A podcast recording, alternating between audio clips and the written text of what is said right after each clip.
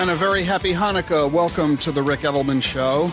You know, it's been 30 years that I've been hosting this radio show, and after today's broadcast, we only have two original broadcasts left. Then, Christmas weekend, a very special final broadcast. It's a retrospective look back at the last 30 years of recordings of this radio show, the most favorite, popular clips, the most astonishing segments. We're going to bring it all to you on Christmas weekend.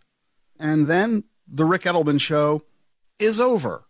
I've been hosting this award winning show for 30 years. It's the longest running personal finance show in the nation. So I think maybe as we say goodbye to this program, we need some music that's a little more appropriate. But you know, just because uh, I'm stepping aside from this show doesn't mean I necessarily want to step aside from this show. Why are we doing this? Well, because we still feel you need the help and you're enjoying the content that we're providing on the program. There is still so much to be learned. There is so much information to share. And besides, Jean and I, well, we're only in our early 60s. We're just getting started. Life isn't over the way it used to be when people 50 years ago turned 60. We're just beginning the next chapter of our lives, and we want to share with you the knowledge and education and information we have available to you in the subject matters that really count.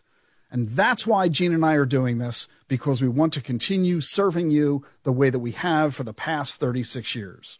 And let me tell you more about this. The U.S. Census Bureau says that the average age Americans retire is 64.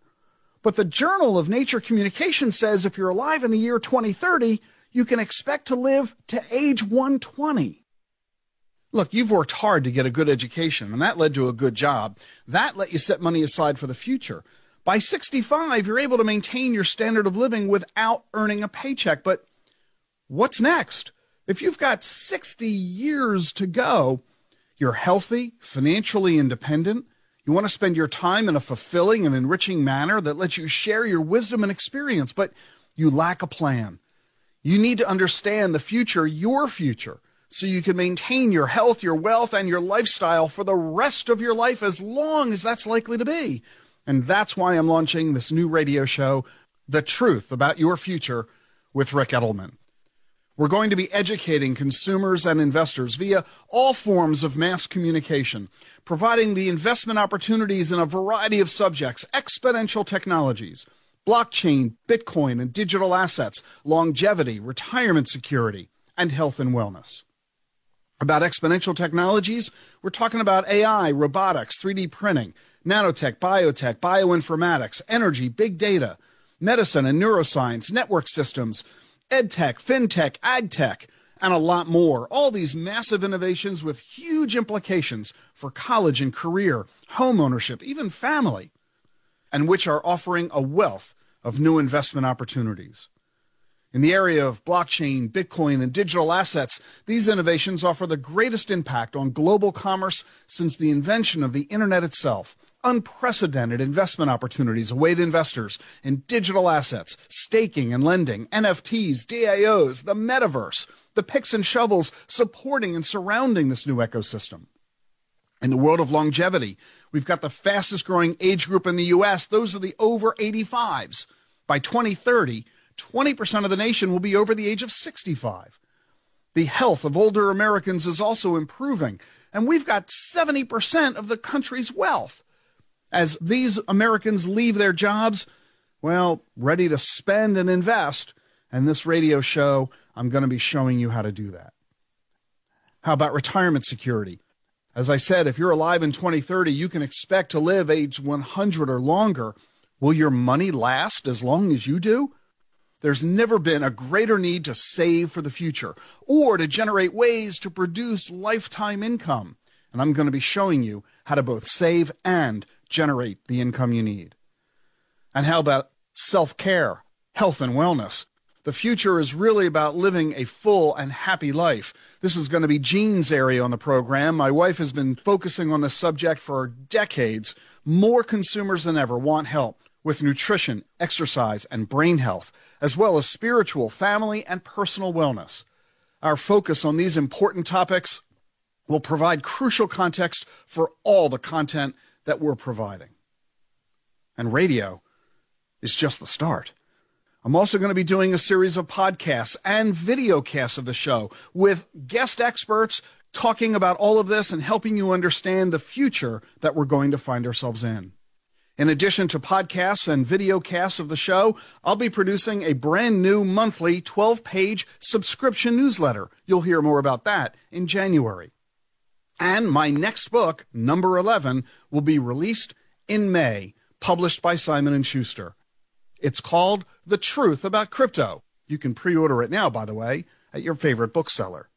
We'll also be providing master classes on a variety of subjects. Entrepreneurship, leadership, hiring, managing, and rewarding employees, building a company that wins Great Places to Work awards, turning customers into advocates, how to become a best selling author, how to become an award winning radio and TV talk show host and speaker on stage and online, how to build a brand, self care, healthy eating, being the entrepreneur of you, defining your why, creating balance in your life. We'll also be doing keynotes all around the country and a whole lot more. And I'll be sharing that with you as we continue here on The Ric Edelman Show, showing you what Jean and I are going to be up to and why we're going to be engaging in all of this activity for you. So stay tuned for more here on The Ric Edelman Show. Exciting times, and we're glad you're going to be with us on the journey. Stay with us for more. 888 Plan Ric, ricedelman.com. Welcome back to The Ric Edelman Show. I've just given you the announcement that Jean and I are going to be leaving The Ric Edelman Show. This show comes to an end after its 30 year run Christmas week.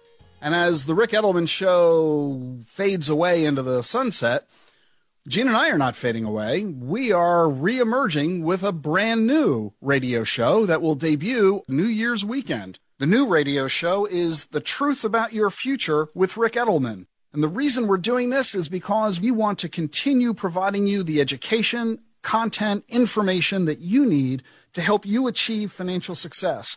There's so much to learn, so much to understand, so much to explore, and we want to continue the journey with you, and we're really very excited about it. There's a variety of subjects we're going to be focusing on exponential technologies, blockchain, Bitcoin and digital assets, longevity, retirement security, and health and wellness.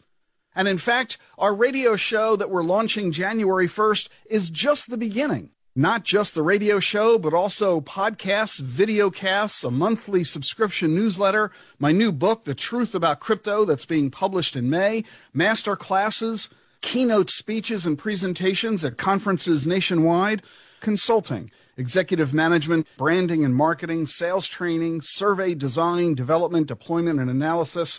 We've built up a considerable amount of experience and expertise in all of these fields for the past 36 years, and we want to continue sharing that with others so that they can benefit from the experience and knowledge we've developed.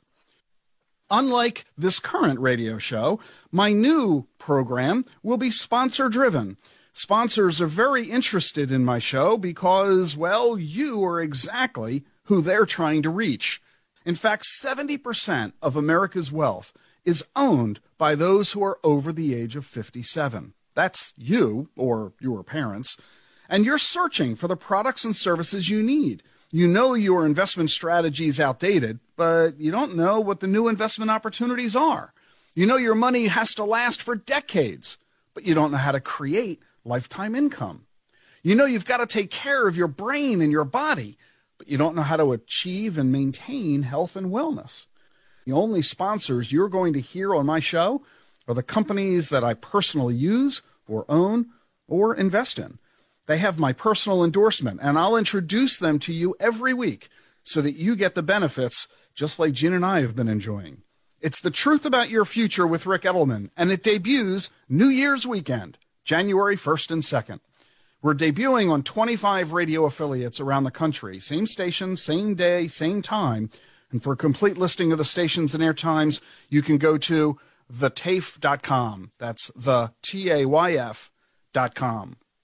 And in fact, it's not just our new media company that Jean and I are building. We're also very busy building the Digital Assets Council of Financial Professionals. You know, 82% of clients in recent surveys say that they expect their financial advisors to be knowledgeable about Bitcoin. You need to be able, if you're a financial advisor, to answer your clients' questions.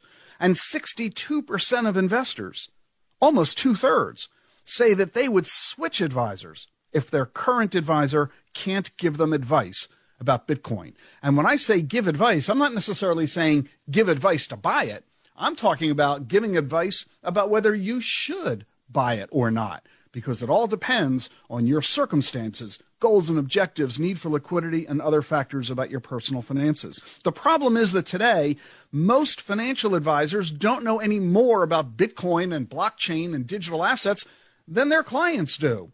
And that's why at DAC FP, we're teaching financial professionals and their firms about blockchain and digital assets so they can give you the advice you need about this new and transformational asset class. In fact, at DACFP, we're the official education partner for blockchain and digital assets for the CFP board, the Financial Planning Association, the National Association of Personal Financial Advisors, the Money Management Institute, the Investment Advisors Association, and the XY Planning Network. And our media partners include Barron's, Investment News, and Think Advisor. So Jean and I are spending a considerable amount of energy at the Digital Assets Council of Financial Professionals so that your financial advisor will be able to continue to serve your best interests the way that you fully expect and deserve.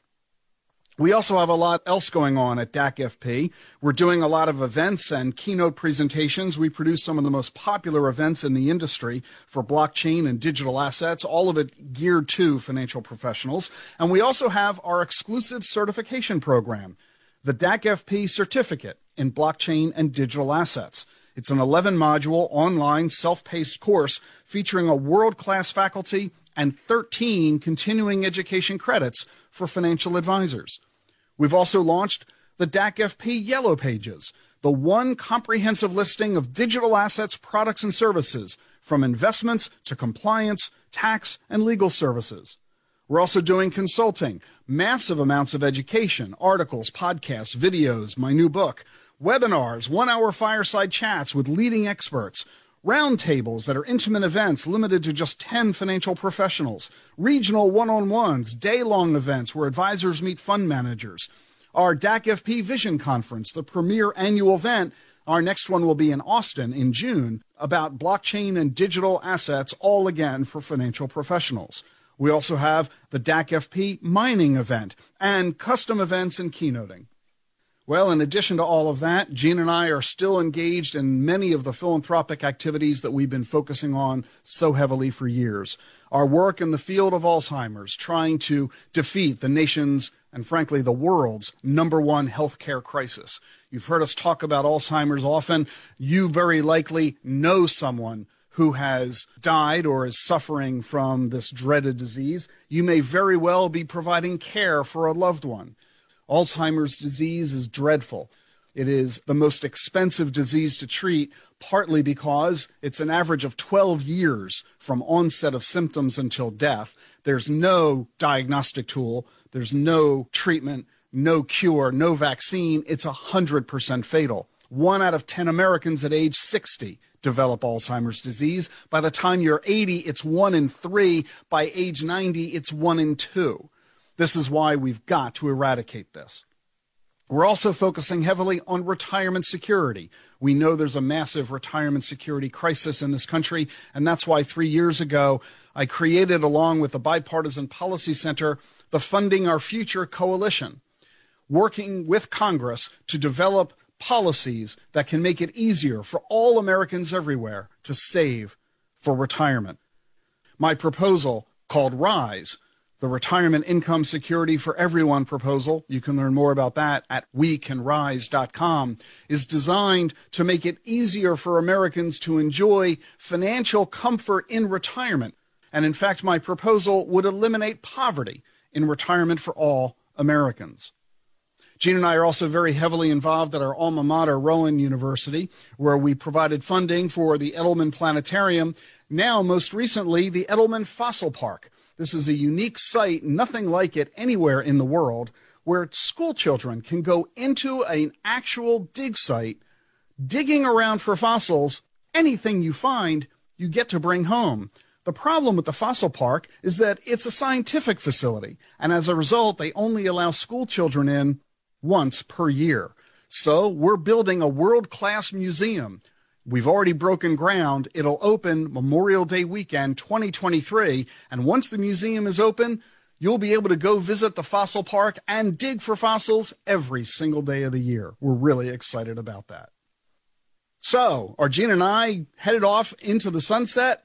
Not at all. We are just getting started. With the end of The Ric Edelman Show and the start of my brand new radio show, The Truth About Your Future with Ric Edelman, what about Edelman Financial Engines?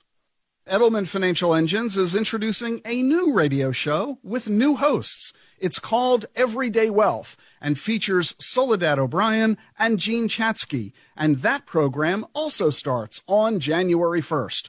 Soledad O'Brien is a Peabody Award winning journalist. Jean Chatzky is a best selling financial writer.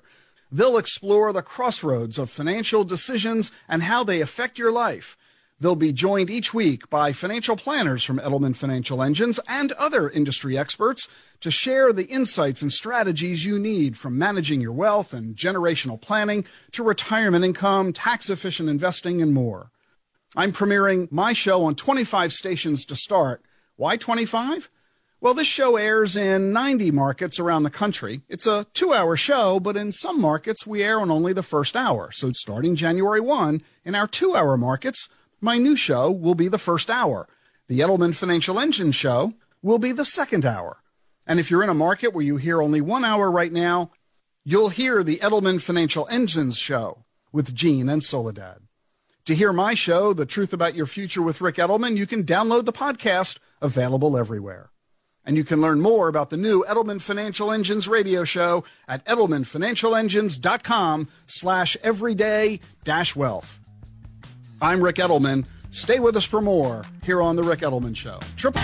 Welcome back to The Ric Edelman Show as we wind down this program in preparation for our brand new radio show debuting January 1st, The Truth About Your Future with Ric Edelman. But I have to acknowledge something pretty cool. RIA Database has just announced its ranking of the top 100 wealth managers in the United States. The researchers ranked firms based on their total assets under management as reported on their SEC filings as of September 30th. And ranked number one is Edelman Financial Engines. It's nice to go out on top. You know, one of the things that I've always really enjoyed about this program the most is the interaction with you, the ability to take your questions and give you the information that you need to help you improve your knowledge comprehension and to help you figure out the direction that you might want to take with the issues that you're facing. And I get lots of emails every week from listeners around the country. And, and I'd say the overwhelming majority, virtually all of them, are insightful, thoughtful. You have a really good grasp of your personal situation. You understand what's going on, and you simply want to know what's the best course of action to take from there. Every so often, though, I get an email that is um, a little bit wacky like I got an email not long ago from Stephanie. She said that she won a $79 billion award from Bill Clinton, and she wants my help in investing the money. so there's some folks that are frankly beyond my ability to help. Um, but then there's an occasional, very rare email from someone who has an issue with something that I've said on the show. And just this last week, I received an email from listener Dan Grosskruger, and here's what Dan wrote Ric, I have stopped listening to your radio show.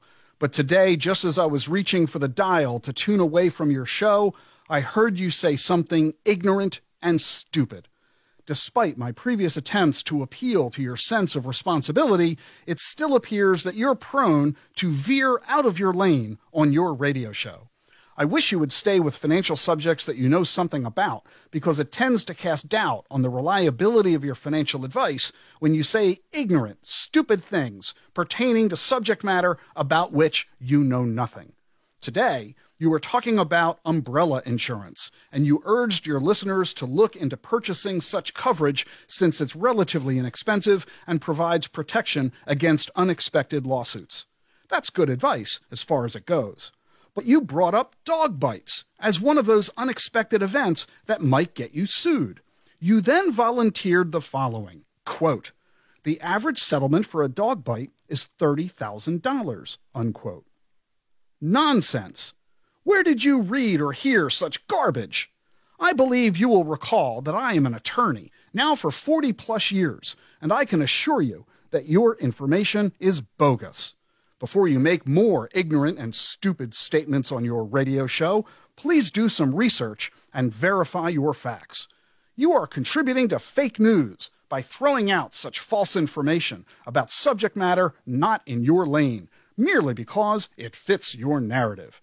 Please don't contribute your own version of misinformation to the flow of false and misleading news that is deliberately camouflaged as information. Again, my advice is to seriously consider adopting humility as your personal goal, since humble individuals are far less likely to make faulty assumptions about what they think they know. Signed, Dan Grosskruger, Risk Management Inc. of Solana Beach, California. Wow. Gee, Dan, ignorant and stupid? That my statement that the average settlement for a dog bite is $30,000 is nonsense? Garbage? My information is bogus? I need to do some research and verify my facts? Well, Dan, guess what? The Insurance Information Institute has a study on this. They've been tracking the number and cost of dog bite claims since 2003.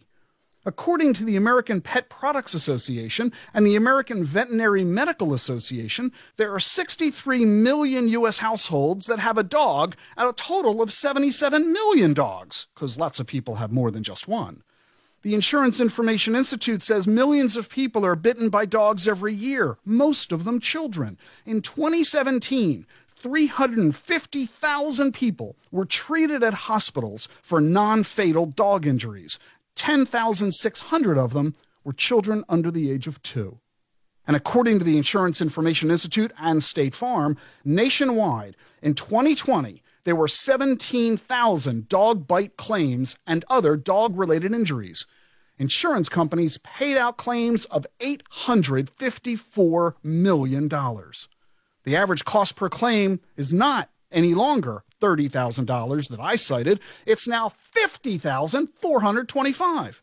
The Insurance Information Institute says this number has gone up because of settlements, judgments, and jury awards that are trending upwards. The trend in higher cost per claim is attributable not only to dog bites, according to the Insurance Information Institute, but also to dogs knocking down children, as well as bicyclists and the elderly and these injuries add to the financial claims. So, attorney Dan Grosskruger of Risk Management in Solana Beach, California, looks like what I said wasn't so ignorant and stupid after all. Looks like my statement wasn't nonsense or garbage. My information wasn't bogus. Looks like I did do some research and did verify my facts. And guess what? Looks like you didn't. Instead, you just decided to pop off at the mouth and send me a pompous email accusing me of unprofessional conduct. Who's being unprofessional here? Attorney Dan Grosskruger of Risk Management in Solana Beach, California. Should we or should we not follow the advice of the galactically stupid? Well, Dan's not hearing this because, after all, he hates my show. He doesn't tune in. So let's you and me return to the main issue. Two thirds of U.S. households have a dog. That means probably you. So listen up. In 29 states, According to the American Property Casualty Insurers Association, if you're a dog owner, you are liable for injuries your pets cause. There are exceptions, like if the dog's provoked. Most attacks are misdemeanors, but in extreme cases can be felonies. If you own a certain breed, some states require that you have at least $100,000 of liability insurance. Golly gee, Dan Gross Grosskruger of Risk Management in Solana Beach, California. Would that be necessary if dog bites weren't a legal risk? There are three kinds of laws you need to be aware of. There's a dog bite statute. You're automatically liable for any injury or property damage your dog causes.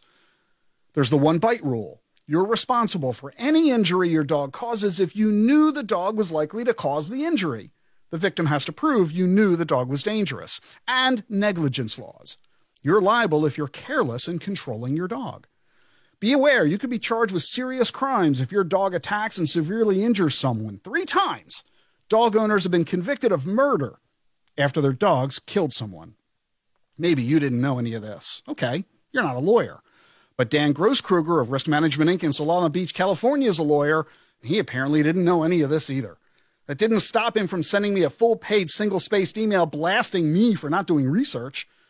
Hey, Dan, I sure hope that's not the quality of the work you do for your clients at Risk Management Inc. in Solana Beach, California. Well, Dan didn't learn anything new today because he hates the show, so he's not listening. But here's the lesson for the rest of us. First, if you own a dog, make sure, like I told you two weeks ago, that you have umbrella liability insurance. Second, maintain control of your dog. Let's prevent the injuries in the first place, okay? And third, if you hear something that surprises you, that seems contrary to your worldview, stop and think about it for a minute. If it puzzles you, or if you think the info is incorrect, check it out. Do a little research. Just Google dog bite. Dozens of search results will pop up showing you the facts. Do a Google search before you spend a half hour typing a highly inflammatory email that's completely wrong and makes you look foolish. And if you insist on typing such an email, don't hit the send button right away. Give it a day. Give yourself time to calm down and think things through. Be measured, deliberate, and professional. You know, act the way lawyers are supposed to act, especially when they have 40 plus years of experience, like Dan Grosskruger of Risk Management Inc. in Solana Beach, California. I've worked hard for the past 30 years on this radio show to bring you accurate financial education, information, and advice. I love talking with you and helping you, but I really don't appreciate unjustified rants. And I don't think I deserve such treatment, Dan Grosskruger of Risk Management Inc. in Solana Beach, California.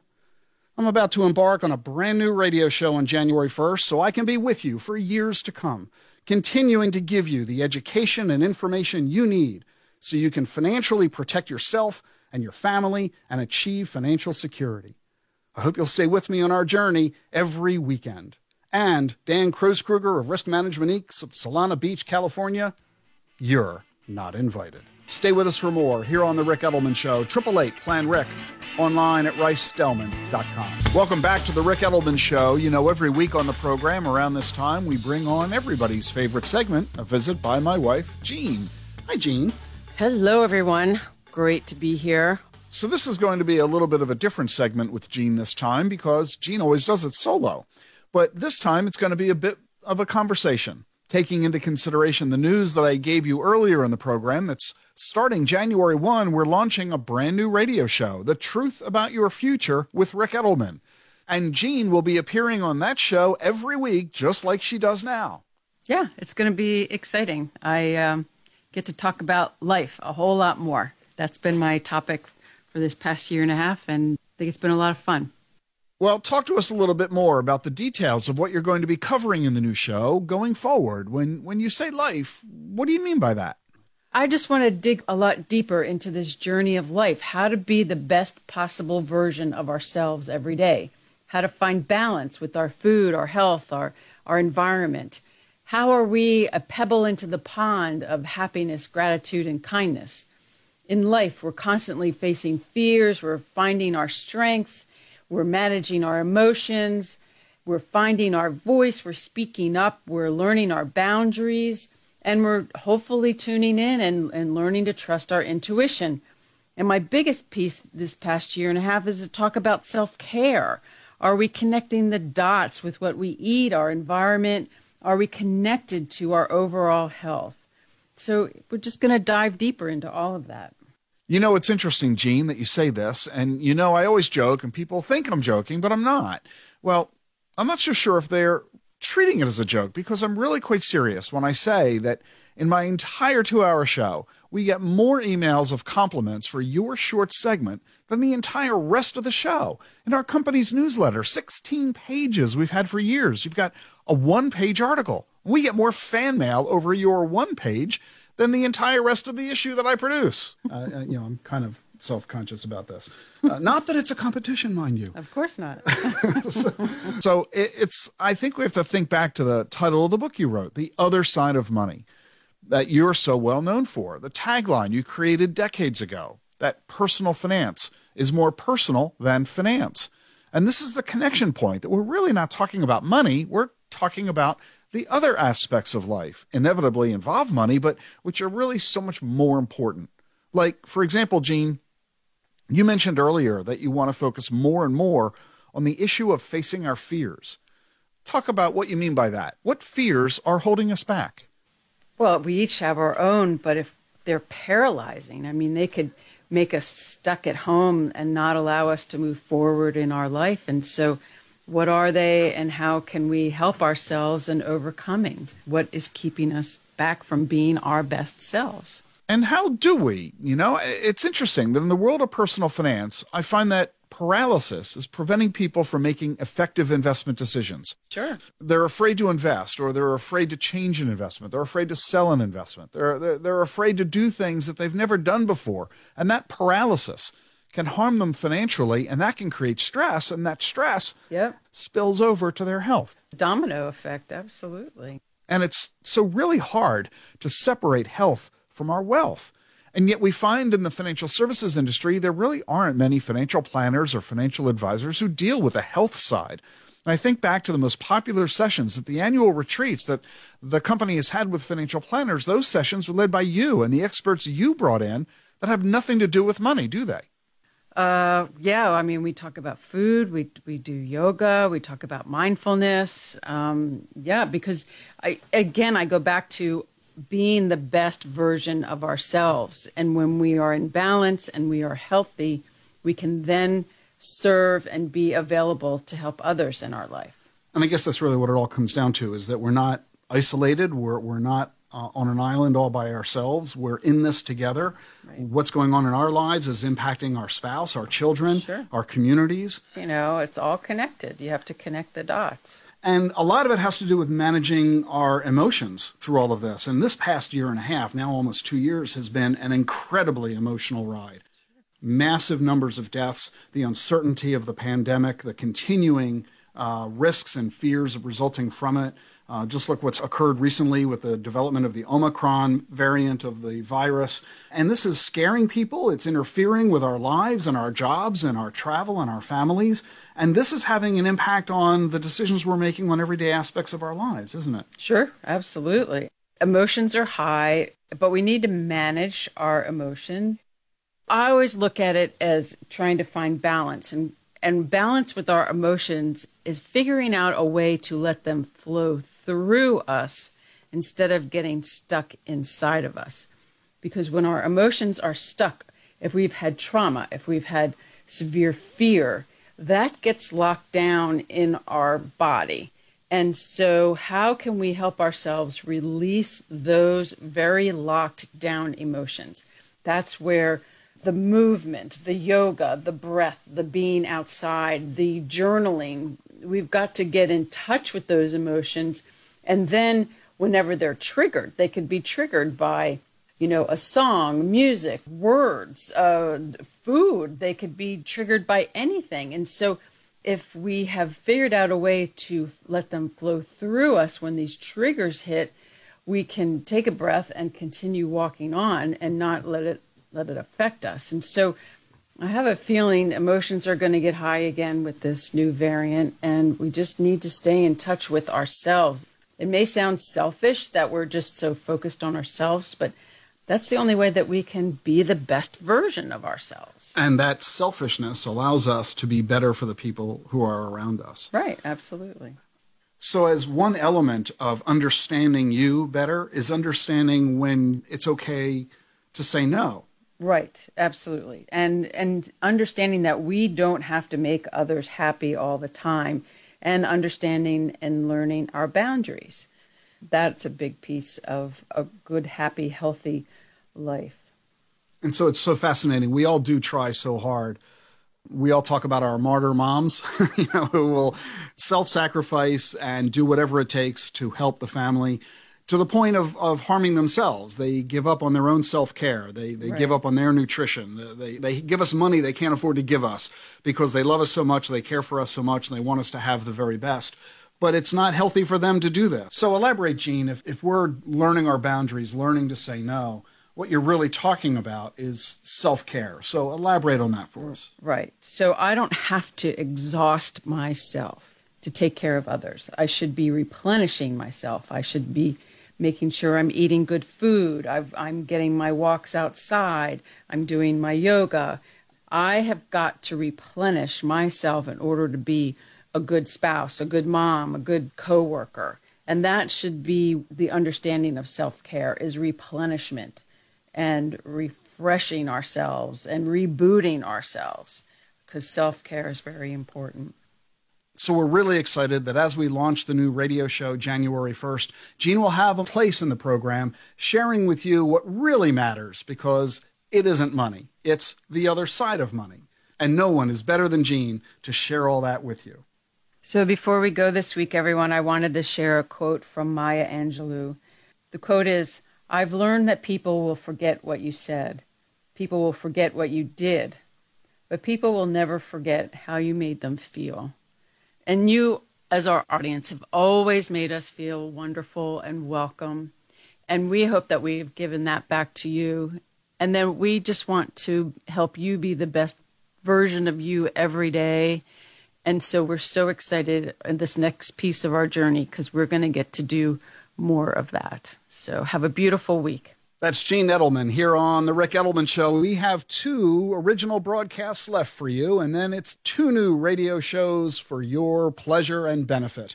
My brand new show, The Truth About Your Future with Ric Edelman, and Everyday Wealth featuring Soledad O'Brien and Jean Chatzky, debuting January 1 and January 2 of 2022 to continue to give you the education, information, and advice you need we're excited about it. Hope you are as well. Stay with us for more here on The Ric Edelman Show. 888 Plan Ric, ricedelman.com. Welcome back to The Ric Edelman Show. Very exciting week for the program because we've announced two big developments as we are winding down The Ric Edelman Show. Just two more original broadcasts left here in the month of December. Starting January 1, two new radio shows launch mine and Jean's The Truth About Your Future with Ric Edelman and a brand new show from Edelman Financial Engines. Everyday Wealth, featuring Soledad O'Brien and Jean Chatzky, Both of these programs debuting on the first of the year, all very exciting to continue to provide you the financial education information and from Edelman Financial Engines, the advice that you need for your personal finances. So be sure to stay tuned on New Year's weekend for the launch and premiere debut of both of these new shows.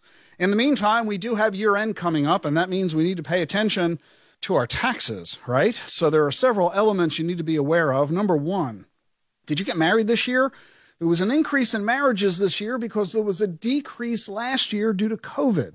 Well, if you changed your name for whatever reason, marriage or otherwise, you need to make sure you report the name change to the Social Security Administration. It's easy. Just go to ssa.gov.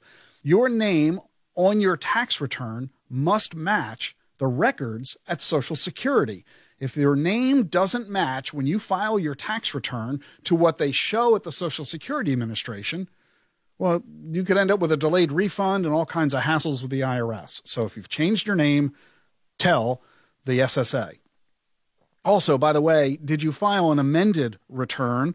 Well, as of November 13th, the IRS says they have nearly 3 million unprocessed amended tax returns from 2020. It's going to take six months or more for them to resolve all those. So if you're owed a refund, you're going to need to be patient. Oh, my goodness. And it is toward the end of the year, and this is the giving season. Lots of folks make year end charitable donations at the end of the year, and you need to be aware of the issues of gift giving, not only to charities, but to individuals as well. Let's talk first about giving to individuals. If you're going to give money to family members, it's pretty common for grandparents and, and also parents uh, often to give money to children and grandchildren. If you're going to give someone money, here are the tax rules. The recipient of the gift never incurs a tax, so they don't have a problem you, as the giver, might incur a tax. Here's the deal you're allowed to give $15,000 to any one person in any one year. If you're going to give less than $15,000, no fuss, no muss, do whatever you like. And by the way, if you give your child a car, the value of that car counts toward that $15,000 limit. So it's not merely giving cash, it's giving anything of value. If it adds up to 15 grand, even if you gave a variety of gifts here and there, if it all adds up to more than $15,000, then it counts toward that IRS limit. If it's less than 15 grand in total to any one individual, not a problem. Don't worry about it. But if you're planning to give more than that, let's say that you want to give $100,000 to your child. Say they're going to buy a house and you want to help them, or they're going to start a business, you want to help them out, or they have debts, you want to give them money to pay them off, like student loan debts or what have you. Well, if you were to give a child $100,000, you would incur a gift tax on the amount above 15 grand. Now, there are two ways you can solve the problem. First, you can simply give them $15,000 in 2021 before the year ends, and then give them another $15,000 in 2022. In other words, you give them some of the money in December and some of the money in January. That way, you can give that person $30,000 without worrying about the gift tax limit. And oh, by the way, is your child married? You can give their spouse $15,000 as well. So you can give your child 30 grand over the two years and their spouse 30 grand over the two years. Now that's 60 grand. And if you're married, your spouse can do the same thing. So the two of you can give money to the two of them across the two tax years. That's $120,000 that you can get into their hands without any issue. So that's one way. Split the gifts across years and split the gifts across people, and even a combination of both. Second, if you can't do that, there's no spouse involved, the child isn't married or what have you, there's no grandchildren that you want to also do this with. All you do is take the excess above 15,000 and apply it to your lifetime limit, which is in the millions of dollars. For most Americans, you'll never come close to giving away your lifetime limit as allowed by the IRS. All you need to do is file a piece of paper along with your tax return. Simply tell your tax preparer about the gifts you're planning to make and the amount of those gifts, and your tax preparer will take care of the paperwork for you. No fuss, no muss. But here's one last piece of fine print about giving money to family members or other individuals. If you're going to give your daughter money, very often it's by check. And it's very often on Christmas Day. And very often your daughter has traveled a thousand miles to visit you on Christmas Day, which this year is on a Saturday.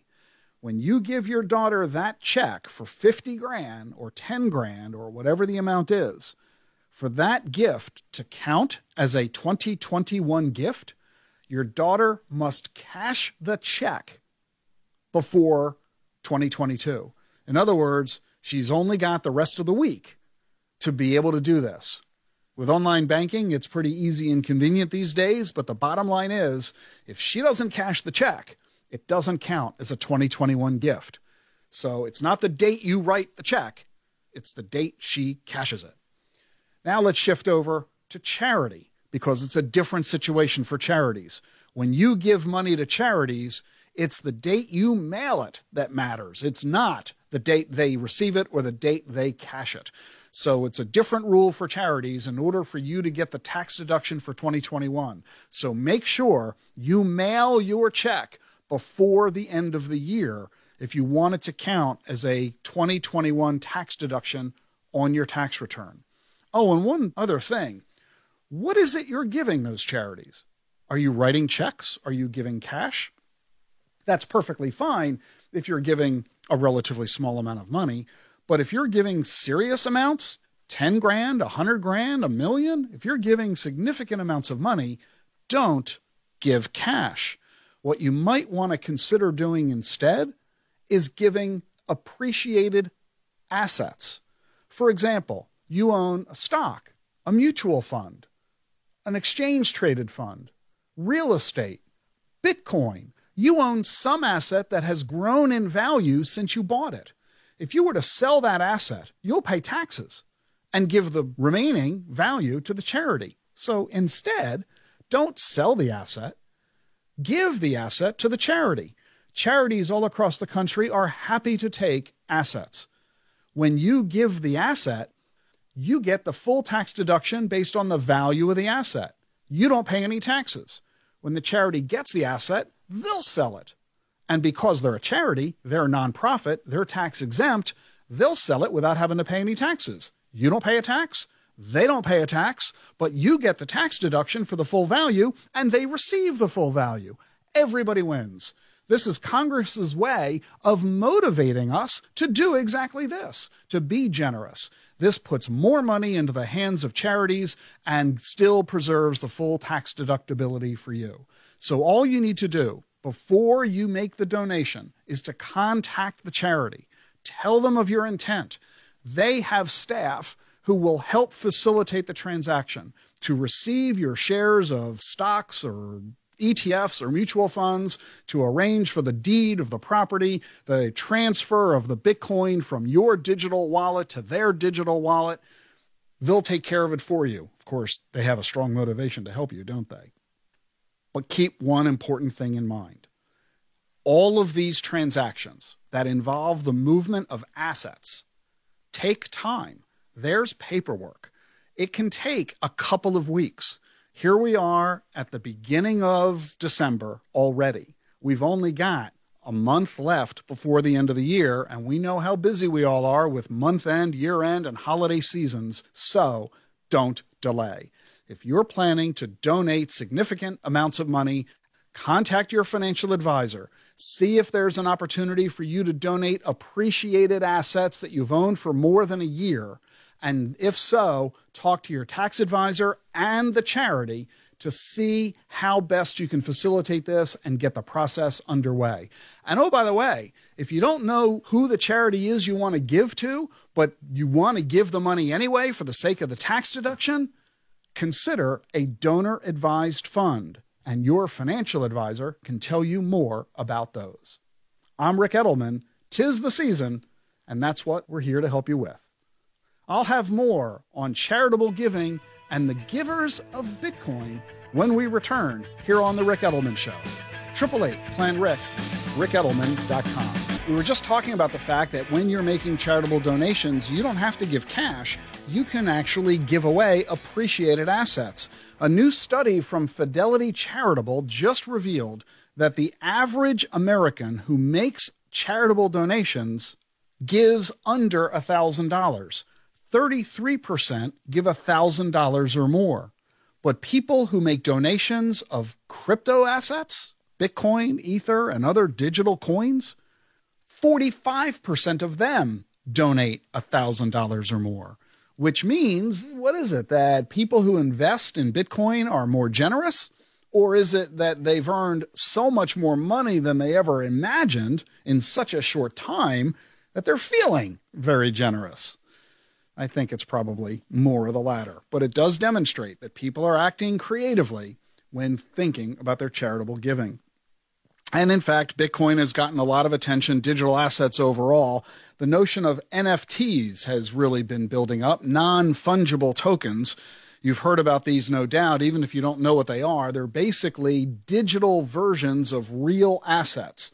Think about you taking a photograph of your food. Well, the food is real. You get to eat it.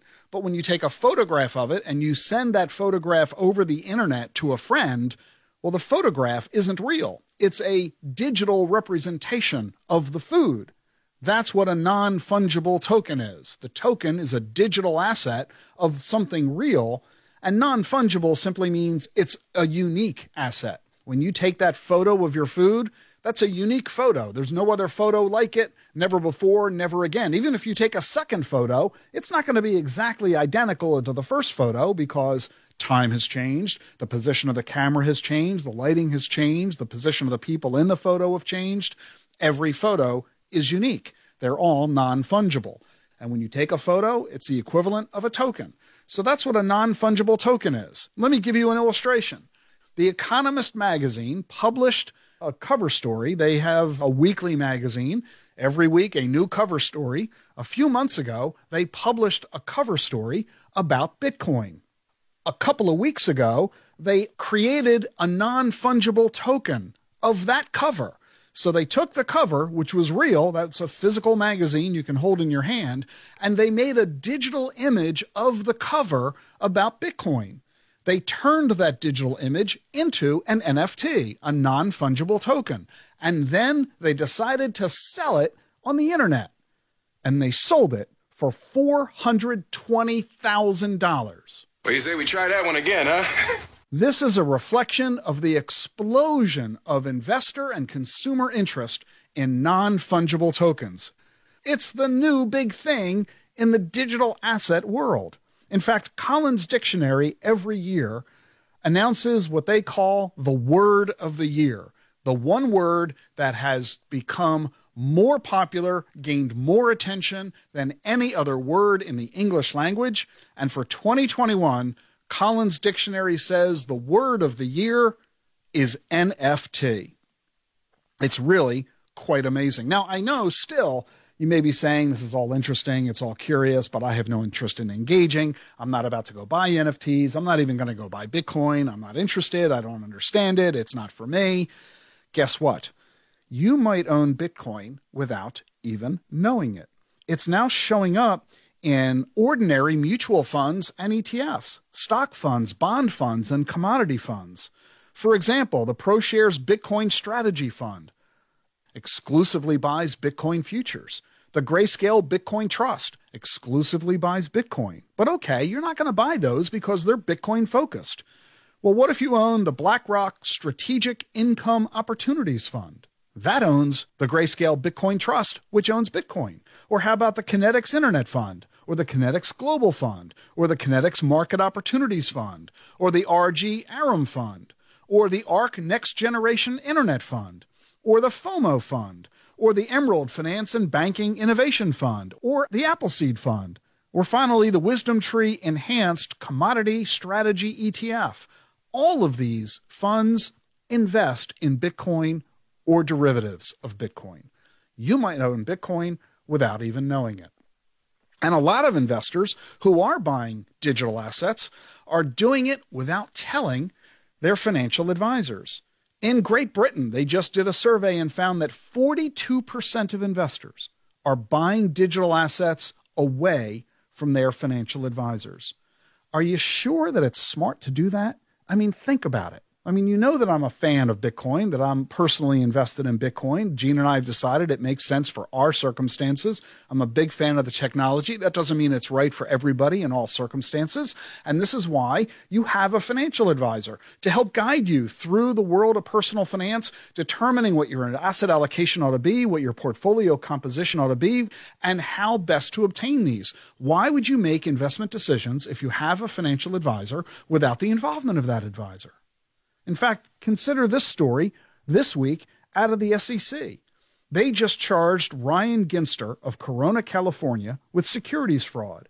He raised almost $4 million in Bitcoin from investors.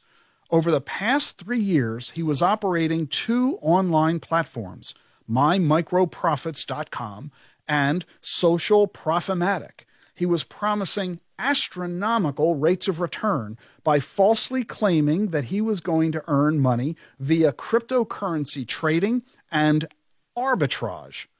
Well, the SEC says it was all a scam. They say Ginster used the money for personal expenses, paying his own taxes, housing, and spending it on credit cards. So you've really got to wonder are you sure that you should be buying digital assets? And if you are, are you doing it in an effective, reputable manner with the kinds of companies that are legitimate for your investment dollars? Dealing with a financial advisor who is knowledgeable both about your circumstances and the digital asset marketplace can go far to helping you protect yourself from making a mistake that you might regret.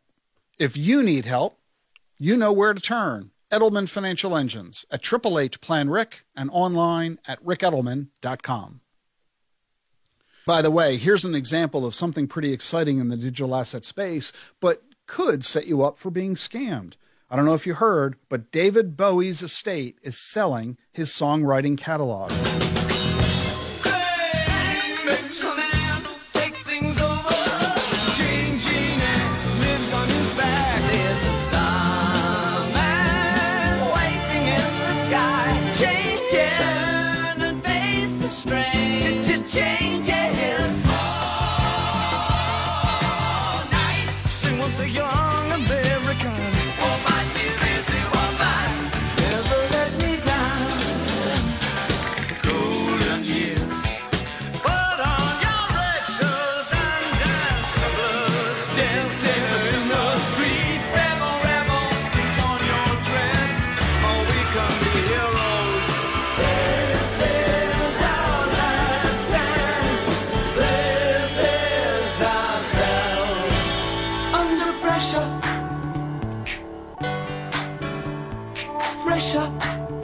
The estate is expected to get more than $200 million.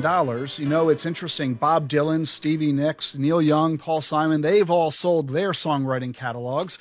It's widely expected that the companies that are buying the rights are going to place their music on the internet in the digital asset space as NFTs, non fungible tokens. But is it possible that scam artists will capitalize on these headlines and perhaps sell you a bogus NFT without you being the wiser? This is the kind of ways that a financial advisor can help protect you against scams because the protection of your money is easily as important as the return on your money. Let us know how we can help you at Edelman Financial Engines. 888 Plan Ric. Reminder starting January 1, two new radio shows launch mine and Jean's The Truth About Your Future with Ric Edelman, and a brand new show from Edelman Financial Engines.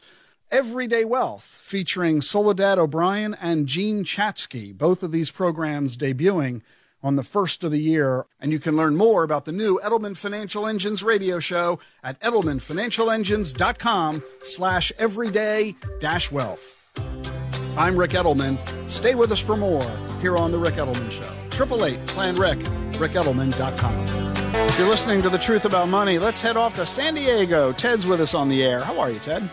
I'm well, thank you. And how can I help you today? Well, I have a conundrum, one of those problems we all want um, a product of the divorce. That's not the part we want.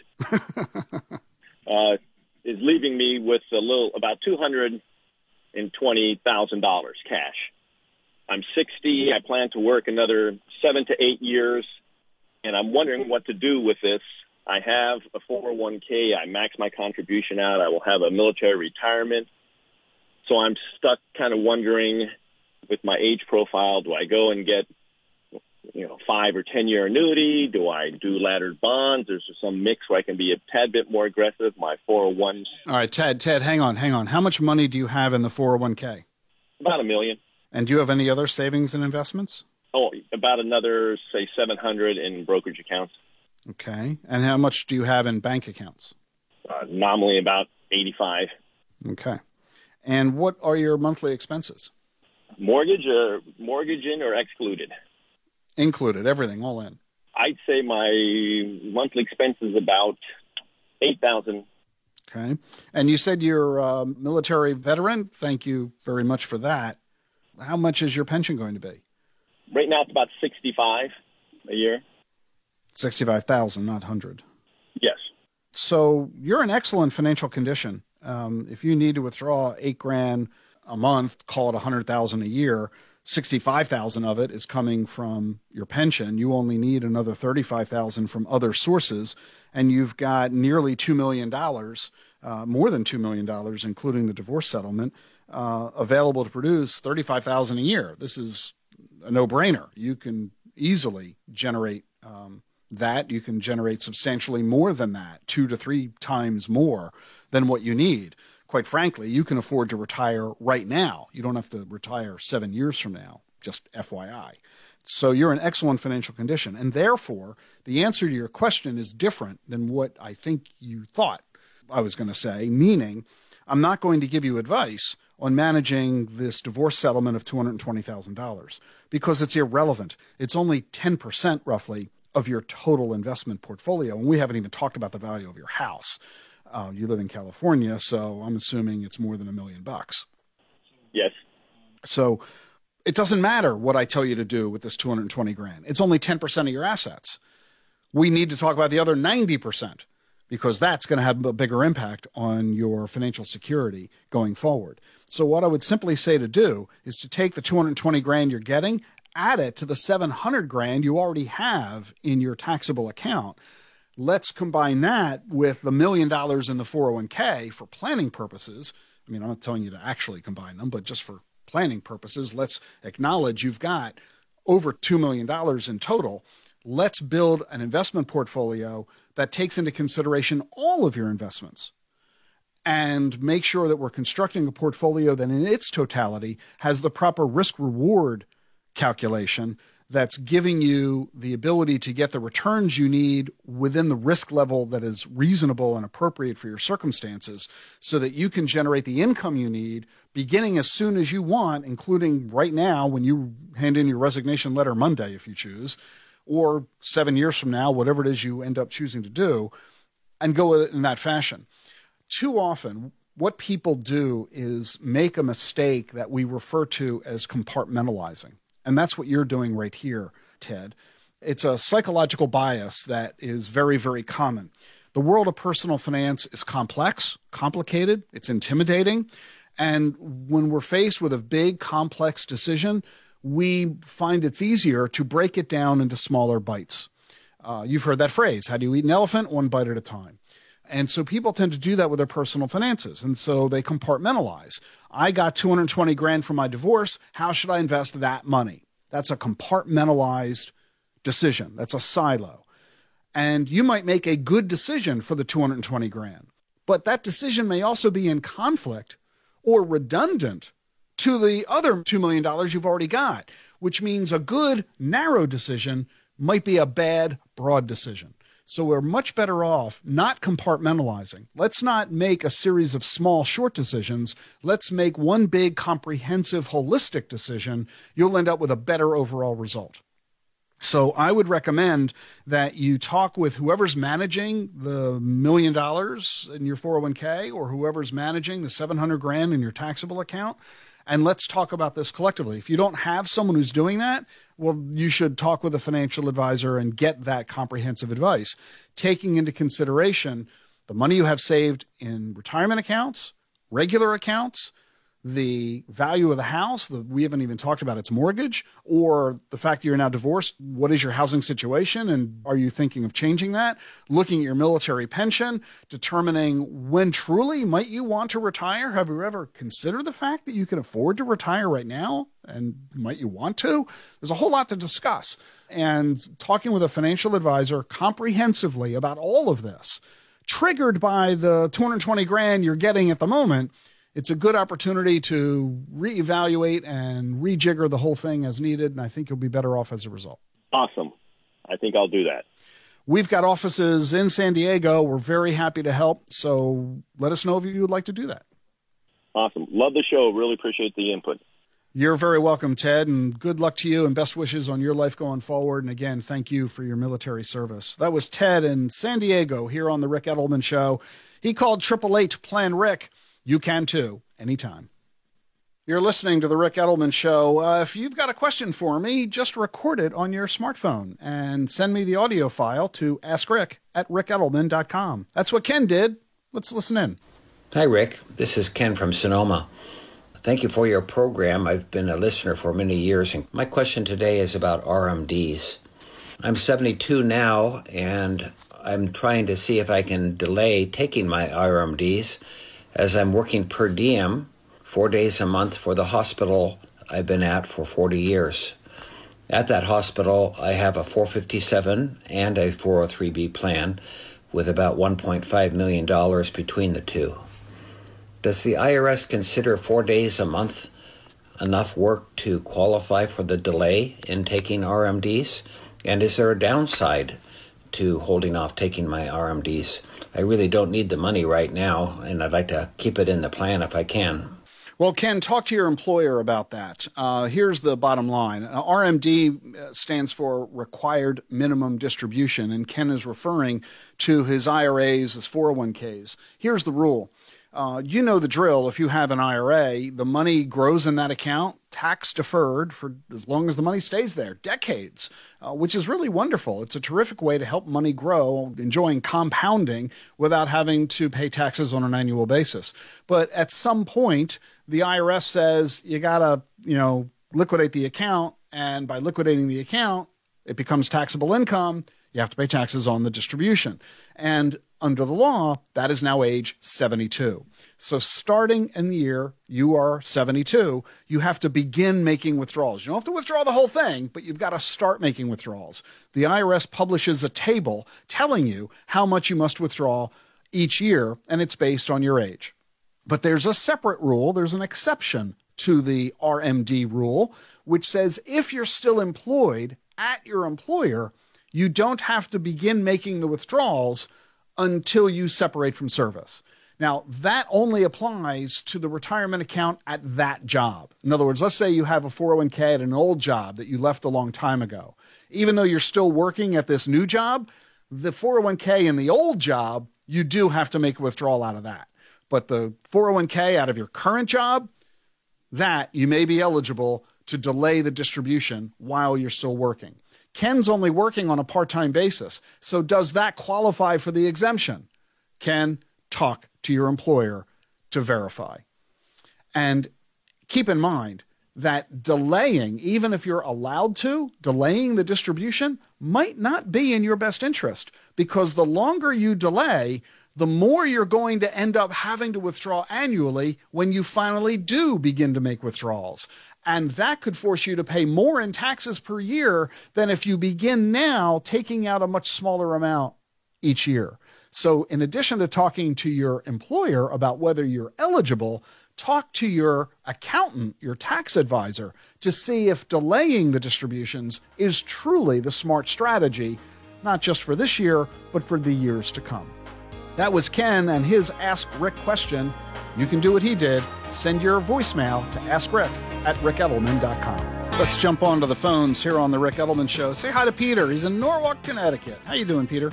Fine, Ric. How are you? Doing great. What can I do for you? Well, I am a mailman. I've worked for the Postal Service for 30 plus years. I was hired under the FERS, Federal Employee Retirement System. So I have a pension, I have Social Security, and what most people call a 401k with a 5% match. Um, well, in 10 days, I will have made my full Social Security retirement age. So my initial thought was to retire at that age. Um, but in 1990, I purchased two $10,000 savings bonds, one of which I cashed in when I bought my first house.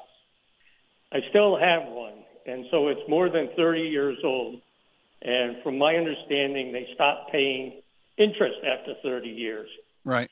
So with a ten thousand dollars savings bond, as you all know, you pay five thousand. So I'm going to have fifteen thousand dollars worth of interest. I did not claim interest on a yearly basis. Apparently, I could have. I didn't do that. So my thought was, instead of retiring at the end of this year, I would work three months into 2022. That would allow me to fully fund my Roth for that year, and I would postpone my Social Security for 2022, cash that savings bond, and use that money to live on for that year. Okay. If that makes sense, then should I also consider postponing my Social Security for the next two years and fund it with deferred? I have a fairly nice retirement nest egg, some of which I'm already getting uh, a minimum annual distributions from. How much money is in that retirement account? Well, my whole retirement account, I think, is 1.8 million, of which I think one and a quarter million is tax deferred. Okay. Peter, are you married? I am not. Do you have any children? Do not. Do you love your job? I I don't hate it. I don't like waking up in the morning, but I am ready to retire. Okay. Uh, well, I'm kind of fascinated that you are focusing so heavily on these couple of savings bonds, uh, a total of fifteen, twenty thousand dollars in value, when you've got your federal pension plus a million eight in retirement savings. Mm-hmm. The, these double E bonds are utterly irrelevant in this bigger scheme of things. So everything you're doing sounds fine. Your strategy from an economic perspective is sound. But so what? Life's short, my friend. If you're not thrilled with getting up in the morning and going to work and doing what you've been doing for 30 years, and God bless you, thank you for the services you've provided as a mailman to all of us. We all take our mail for granted until the day it doesn't show up. Um, so thanks for all your work for 30 years. Um, I think that you're in perfect condition to be able to quit right now. Certainly, delaying Social Security benefits you. The longer you can delay, the more you'll end up getting over time. So if you can delay to age 70, do so. And from the looks of it, you can afford to do so because you have other income resources you can tap into alternatively.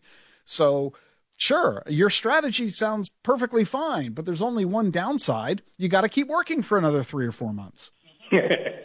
Now, if that doesn't bother you, if you're willing to do it, go ahead and do it. But if you'd rather just quit, go ahead and quit. You can afford to quit. You're in fine, excellent financial condition. So don't let this double E savings bond of 10 grand about to mature factor into your thinking because it's an irrelevant data point. Okay. All right. You know, I've worked hard. I started with IRAs when they were actually 1500 uh, maximum. I did that until I became a career postal worker, and then I started at least 10% of my salary into the 401k, and I raised it every time I could, and I've gotten it up to 29% of my pay. Wow. So I think my re- my pension and my Social Security is basically going to replace the income that I'm living on right now. So what are you still working for? Well, because I guess I had a goal to work until my full Social Security retirement age. Who cares? yeah, I guess. I mean, working has nothing to do with it. You can defer taking Social Security. You don't have to keep working to defer it. Right, right. So the Medicare would be paid out of my Social Security. So if I defer it, obviously they're just going to send me a bill. Yeah. Yeah. Okay. Excellent. Peter, I think you should meet with a financial advisor who can review your situation in greater detail than we've done here. For example, how is that $1.8 million invested? That, that, that is a really important point. Mm-hmm. Not this 10 grand savings bond. You're worried about 10 grand. I'm worried about 1.8 million. Right. Let's focus on what really matters here.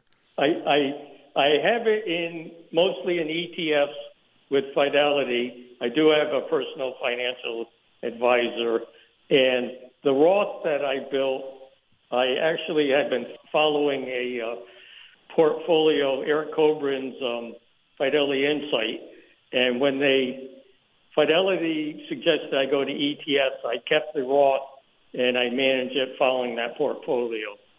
So um, I've been very happy with you know what I've I've accomplished through Fidelity, but I never thought about the tax implications until you know I got near retirement. So Sure. Well, Peter, there you go. thank you, Ric. I appreciate that greatly. You're very welcome. That was Peter in Norwalk, Connecticut. Let's head off to Bloomfield Hills in Michigan here on the Ric Edelman Show. Say hi to Maisie. She's on the phone. How are you? Great, Ric. How are you today? Doing well. Thanks so much. How can I help you? I was wondering, um, in terms of the number that I have in mind um, to retire with, the, the financial number, the savings, um, should I count the equity that I have in my home? I think I shouldn't because it's not liquid and I have no intention of selling my home. But I was just wondering what your perspective is on that. Yes, you should count it. Absolutely, positively. Doesn't matter that it's not liquid. Doesn't matter that you have no intention of selling it. You could say the same thing about other assets. Your automobile, you have no intention of selling that either. Your um, stocks and bonds, uh, they're liquid, but you don't have any intention of selling them, at least not anytime soon. So it absolutely is an asset because if push comes to shove, if you need money somewhere, then you're going to turn to the house. And the day may come when you want to downsize. Uh, you want to spend less on a house or the upkeep, maintenance, property taxes associated with it. So it's absolutely a financial asset, no question about it. And you should take it into consideration. And by doing so, you'll discover that your income potential is higher than you otherwise thought. I mean, to the tune potentially of a thousand or two thousand dollars a month more than you thought. And it could really give you additional peace of mind or greater financial flexibility than you otherwise considered. And that'll give you more comfort and more pleasure in retirement. So, absolutely positively count it as an asset. Okay. May I ask another question? Of course. So, if that's the rationale, do you mean it would count if I, um, for example, re took a new mortgage and pulled that money out. Is is that what you're implying? That's one way you monetize the asset. That's one way you create liquidity from the asset. In other words, you don't have to sell the house to get money out of it. You could just refinance. You can get a home equity line of credit. You could get a reverse mortgage. There are lots of different ways. In fact, the blockchain technology in the digital assets world is creating opportunities as well through tokenization. There are lots of ways that you can monetize the value of the house in order to turn it into an income stream to provide you monthly income, for sure. Interesting. Okay, thank you so much. I appreciate that. My pleasure, Maisie. Well, that's all the time we have on the Ric Edelman Show this weekend. We have two original broadcasts left for you, and then it's the end of the Ric Edelman Show after 30 years on the air. And so, Christmas weekend, a very special final broadcast. It's a retrospective a look back at the last 30 years of broadcasting on this show, the most favorite popular clips, the most astonishing segments. We're all going to bring it to you on Christmas weekend. And then on the weekend of New Year's Day, January 1st, two new radio shows for your pleasure and benefit. My brand new show, The Truth About Your Future with Ric Edelman, and Everyday Wealth, featuring Soledad O'Brien and Jean Chatzky. Both of these programs debuting January 1 and January 2 of 2022 to continue to give you the education, information, and advice you need to help you and your family achieve financial security and success. We're excited about it. Hope you are as well. I'm Ric Edelman. Have a wonderful weekend. See you next week.